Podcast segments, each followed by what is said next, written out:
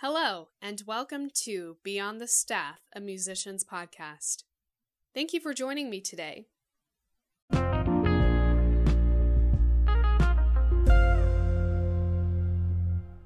Okay, hello, and welcome back to Beyond the Staff, a musician's podcast. Thanks for joining me today. I am very happy on this episode to be doing a recording with a very special guest whom I became acclimated with on the popular social media platform TikTok. She is known as the chromatic music teacher, and her other name is Miss Jenkins. I'm so glad you could be joining us today. I have several questions for you, and with you being my first guest, this is super special to me. So I'm really glad we can make this work. Thank you for having me. Yeah.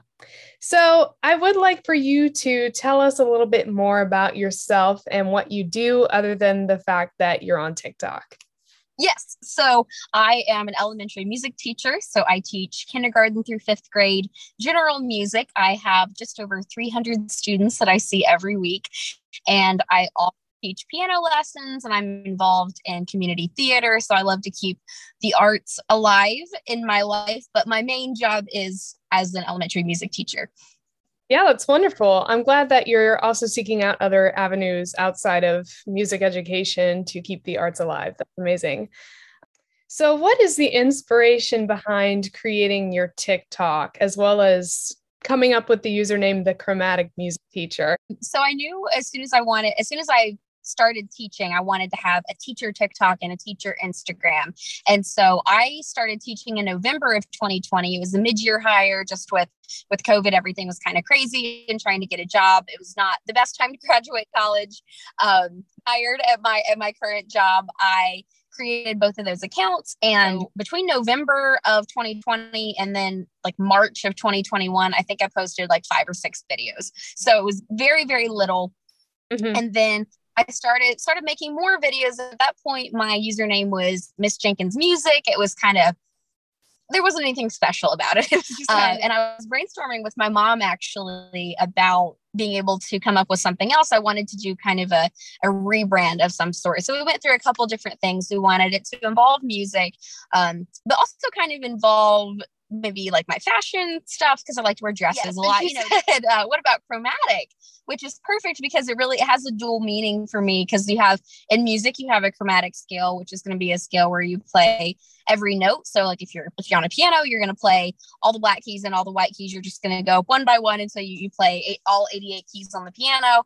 And so it's musical and then also it means relating to color and i love to wear lots of bright colors and my room has a lot of colors. The Boomwhackers are uh, color coordinated chromatically which is perfect but it was kind of ironic because she came up with that before i had done anything with the Boomwhackers i hadn't even put the Boomwhackers on oh, my wow. wall at that point. So that happened before the first Boomwhacker video and the first Boomwhacker video was at the end of April last year. Uh, I had put them up on the wall, and some people said, "Oh, what are those?" And I, I think at that point I had maybe four or five thousand followers, so not not anything crazy. Mm-hmm. And I posted first boomwhacker video. I know it was late on a Thursday night, and I woke up and it had a hundred thousand views.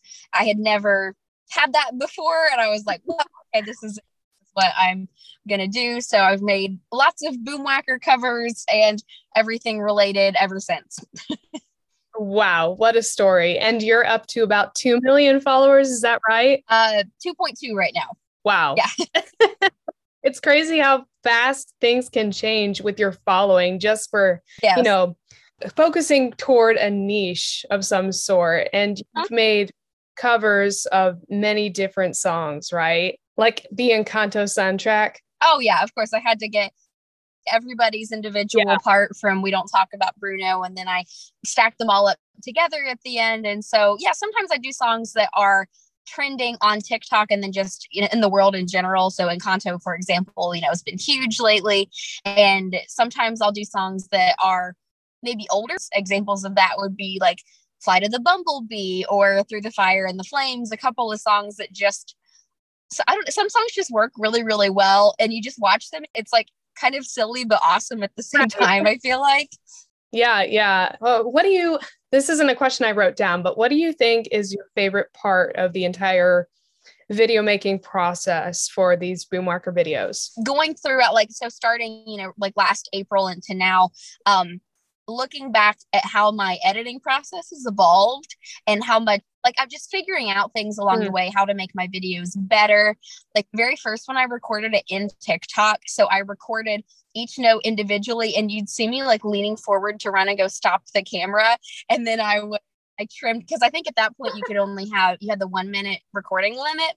And so I had to be really quick with it. I didn't even think about it, but so my editing process was very um not great at that point. and like, okay, well, I'll I'll record, you know, just on my phone, not in TikTok, and I'll um for every time a note appears in a song, I'm going to play that note that many times. It's like, well, I don't really need to play this G 10 times. So then I figured out, hey, what I should do is just go through and takes about 15 minutes record all of the notes and then i can use it as many ways as i want and so started doing it like that with you know i'd have a couple different outfits available and then i realized i need to record at 60 frames per second instead of recording at 30 frames per second and first when i edited i would put in a metronome for whatever tempo I needed and then have it subdivided. So, okay, I need a note on one, and then I need a note on the and of two, and I need one on the the uh of three or whatever. And lately my my process has changed.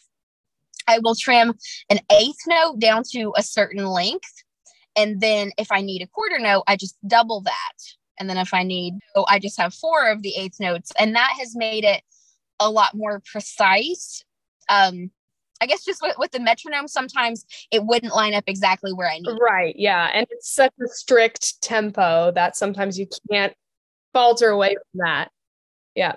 Uh, so yeah, that's just, I think that's that's been really fun. And sometimes little things that I'll do. Um, I know when I did the Stars and Stripes Forever for the 4th of July, I had trills for the piccolo part. And that the first time I played it back, I just literally laughed out loud because it just sounds so funny.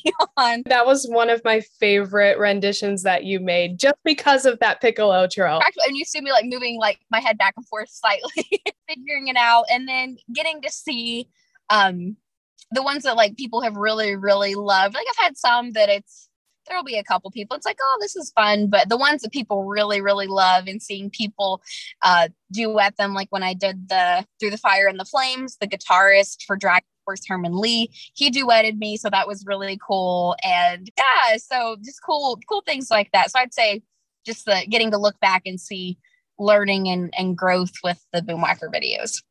Yeah, for sure. I will applaud you. How humble you are despite your TikTok fame. Like, even though you have 2.2 million followers, that doesn't stop you from being true to who you are. So I think that's pretty awesome. Thank you. Um, of course.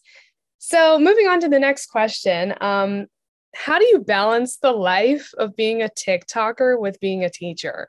Both of those are pretty heavy duty, and you have a lot that would need to take care of. So, it, it can be tough sometimes. I'd say for me, the the biggest area um, I I don't sleep enough. So that's like what's kind of suffered, and um, I don't have as as much time to just take a nap or read a book or, or relax. So I, I do have a very busy life. Um, and also adding in, you know, teaching piano and doing theater. It's, uh, and I know you, you have experience in, in those realms. Yeah. Also, you know, that is, uh, but I really wouldn't have it any other way. It's awesome. But um try i think just efficiency in in recording like sometimes it's like oh i've got 10 minutes after school before i need to go teach piano lessons. What can i record really really fast but still be good? And so i'm constantly constantly planning things. You know i'll watch videos and send them to myself like oh i want to use this audio or do this this trend and things and planning for that. And they feed each other because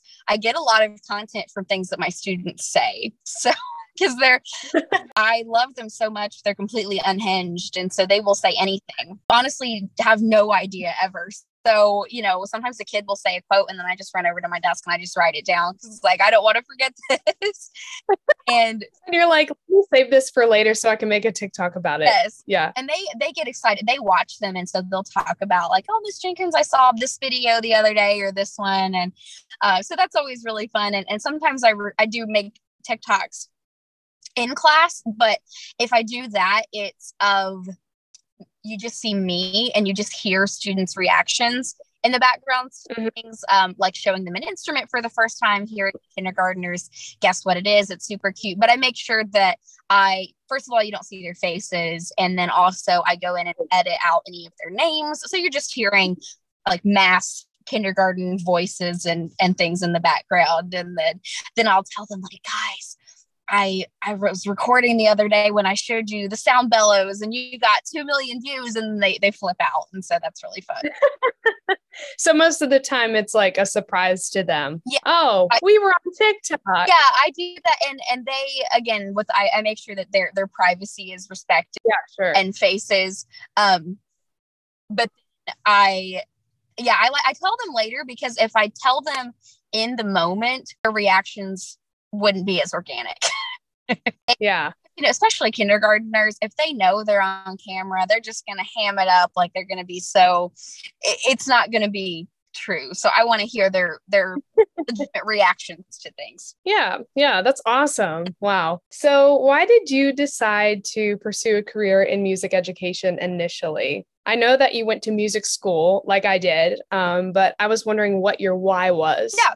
Um, so music had been a part of my life um, really from a very young age. I started playing piano when I was six, and I played piano at church, sang in the choir at church, and then I joined band when I was in sixth grade. I played saxophone in the band, and I'd always loved it, but I never considered it as a career until my sophomore year of high school. I was the drum major of my school's marching band, and it was really small. We had, um, I believe we had 43 people that year, There were 39 people that wow. 39 people that year. Um, so not very many people, but I my band director gave me a lot of opportunities to lead rehearsals and conduct, and I really just fell in love with getting to really teach my peers at that point. But I absolutely loved it, and so I talked to both my band director and his wife were really great mentor figures for me. So, and then I know we have a, a mutual friend who also uh, was going to deciding into music education at the same time. Yes. they were a great mentor um, for both of us, really. And I still kind of went back and forth through the later high school, figuring out, um, you know, am I going to do? Uh, I, I, was actually torn between going wanting to be a doctor and wanting to be a, a music teacher, but oh wow, yeah. I with the doctor, I was realizing that was just I wanted to do something that was like rich and prestigious, and I was like, I I'm so squeamish. I would have never. It wasn't me. I, I never had any passion for that, and so. Um, you know, was like, okay, I'm going to study music education. And I wanted to be a band director at that point. I didn't really consider elementary at all. And then during, I did my student teacher. Hard to believe. Yes, I know. It, it things changed uh, when I did my student teaching. So really getting that real world experience because the college like your classes in college cannot prepare you for what it's actually like to be in an elementary music classroom middle school choir uh, high school like whatever it is you have to actually just do it. And in the elementary i just absolutely fell in love with how fun it is how you can really spark interest at that young age that can continue on for a lifetime and it was just amazing. And so when i started applying for jobs i did apply for for really everything. I applied for some middle school some high school and they didn't work out. And then i ended up doing elementary and i absolutely love it. And right now i can't imagine doing anything other than elementary. Oh that's so wholesome. So did you get a job right off the bat after graduating it was a little bit of a struggle for um, for a few months of a, of a job hunt. So I had some interviews over the the summer right after I graduated, but then um, you know got got rejected from a couple of those, and and I I ended up I knew the people who ended up getting those positions, and I I think they're much better fit for for some of those than I would have been, and so I'm I had the the right one for me came along at the right time. I substitute taught for a little bit before I got my current position, and that was great experience as well. Substitute taught uh, high school, so it was, it was, a little bit different.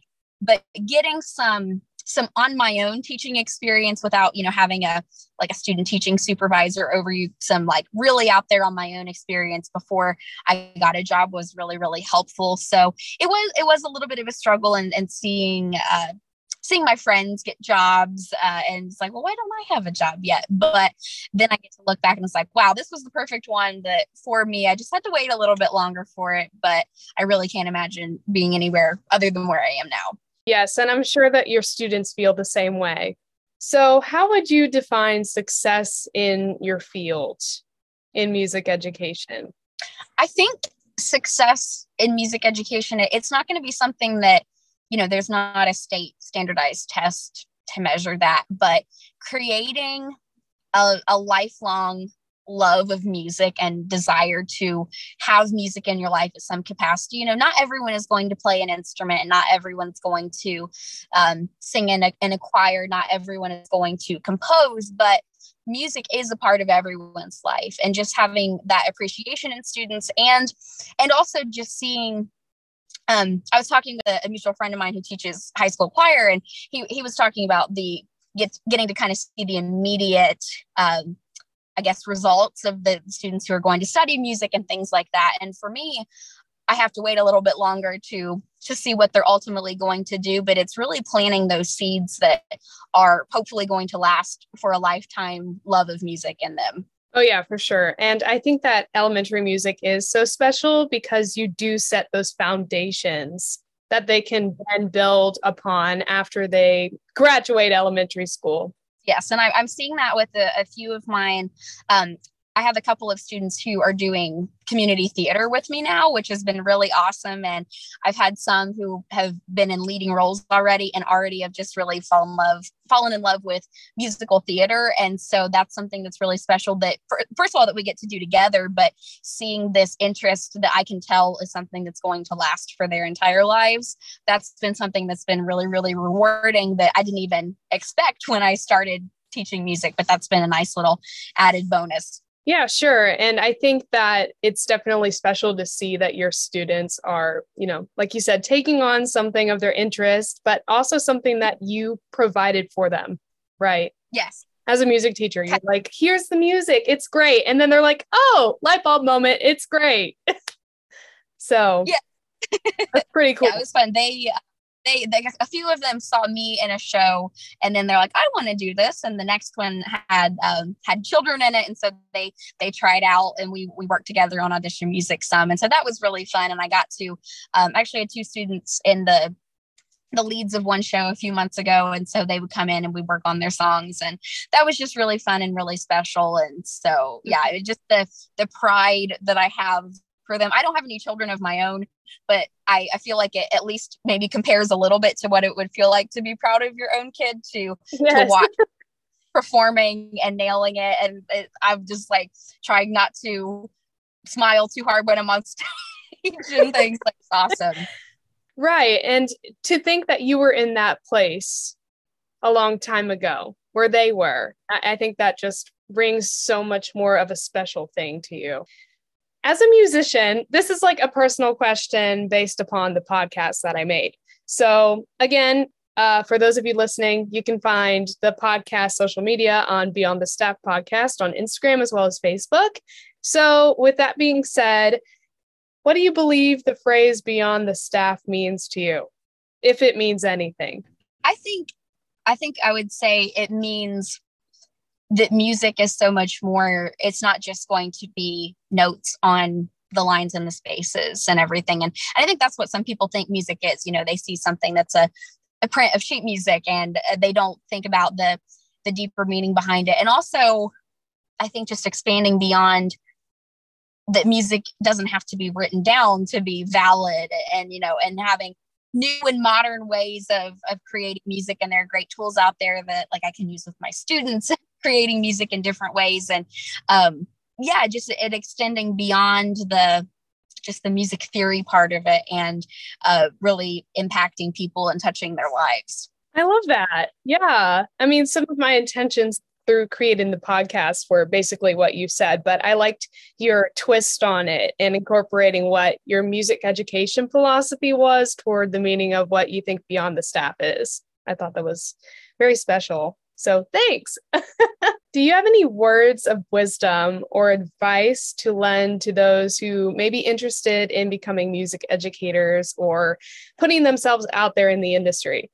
Yes. Um, so I would say for like if you're going to study music education in college, just take advantage of as, as many experiences as you as you can and don't feel like you have to be, I guess, just because you loved high school band, you don't have to just be a high school band director and, and or think just explore the opportunities that are open to you. Maybe you went to a school that didn't have orchestra, but take some classes on teaching orchestra in college if you can and, and don't i would say don't go into college with the mindset that i'm going to teach high school band and that is that's the only thing for me because I feel like it will it will change. So go in really open minded, just knowing that you want to teach music to some degree and really figure out what you you truly love because there's so much to discover about that while you're in college and just seek out people who are experienced in the field, maybe just a little bit experienced or a lot experienced. And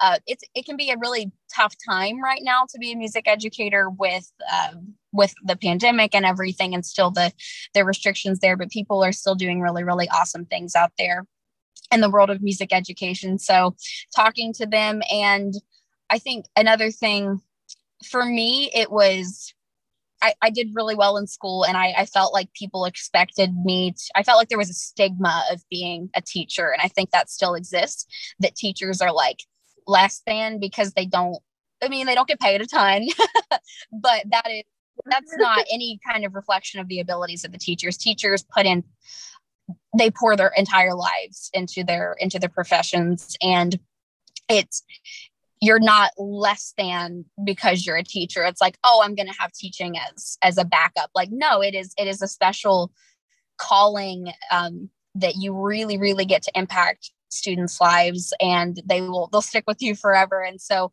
getting past kind mm. of you know expectations and it might be expectations from family members or from um, from your friends or from your guidance counselor and, and that can that can be tough but if that if you know that you love music and you feel like you're called to to teach it kind of getting past that which was something that that i had to do but i I, I'm, I've been, I've loved music my whole life, and just because you know maybe i could have done other things that made a lot more money. They weren't the you know they weren't the right things for me. So it's there's so much more to it than you know just the money or the or the title or or anything.